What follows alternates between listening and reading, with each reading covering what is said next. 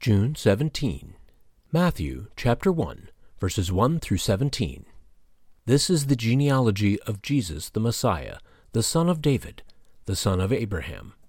Abraham was the father of Isaac, Isaac the father of Jacob, Jacob the father of Judah and his brothers, Judah the father of Perez and Zerah, whose mother was Tamar, Perez the father of Hezron, Hezron the father of Ram, Ram the father of Amminadab, Amminadab the father of Nahshon, Nahshon the father of Salmon, Salmon the father of Boaz, whose mother was Rahab, Boaz the father of Obed, whose mother was Ruth, Obed the father of Jesse, and Jesse the father of King David.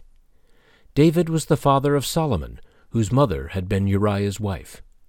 Solomon the father of Rehoboam, Rehoboam the father of Abijah, Abijah the father of Asa, Asa the father of Jehoshaphat, Jehoshaphat the father of Jehoram, Jehoram the father of Uzziah, Uzziah the father of Jotham, Jotham the father of Ahaz, Ahaz the father of Hezekiah, Hezekiah the father of Manasseh, Manasseh the father of Amon, Amon the father of Josiah, and Josiah the father of Jeconiah, and his brothers at the time of the exile to Babylon.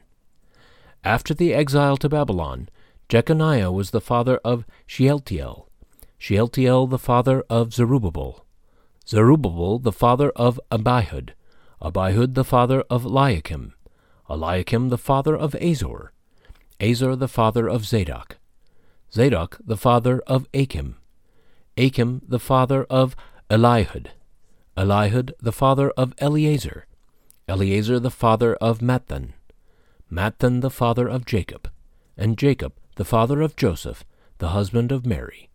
And Mary was the mother of Jesus, who is called the Messiah. Thus there were fourteen generations in all from Abraham to David, fourteen from David to the exile to Babylon, and fourteen from the exile to the Messiah. What does it mean to you that God's promises are trustworthy over the generations?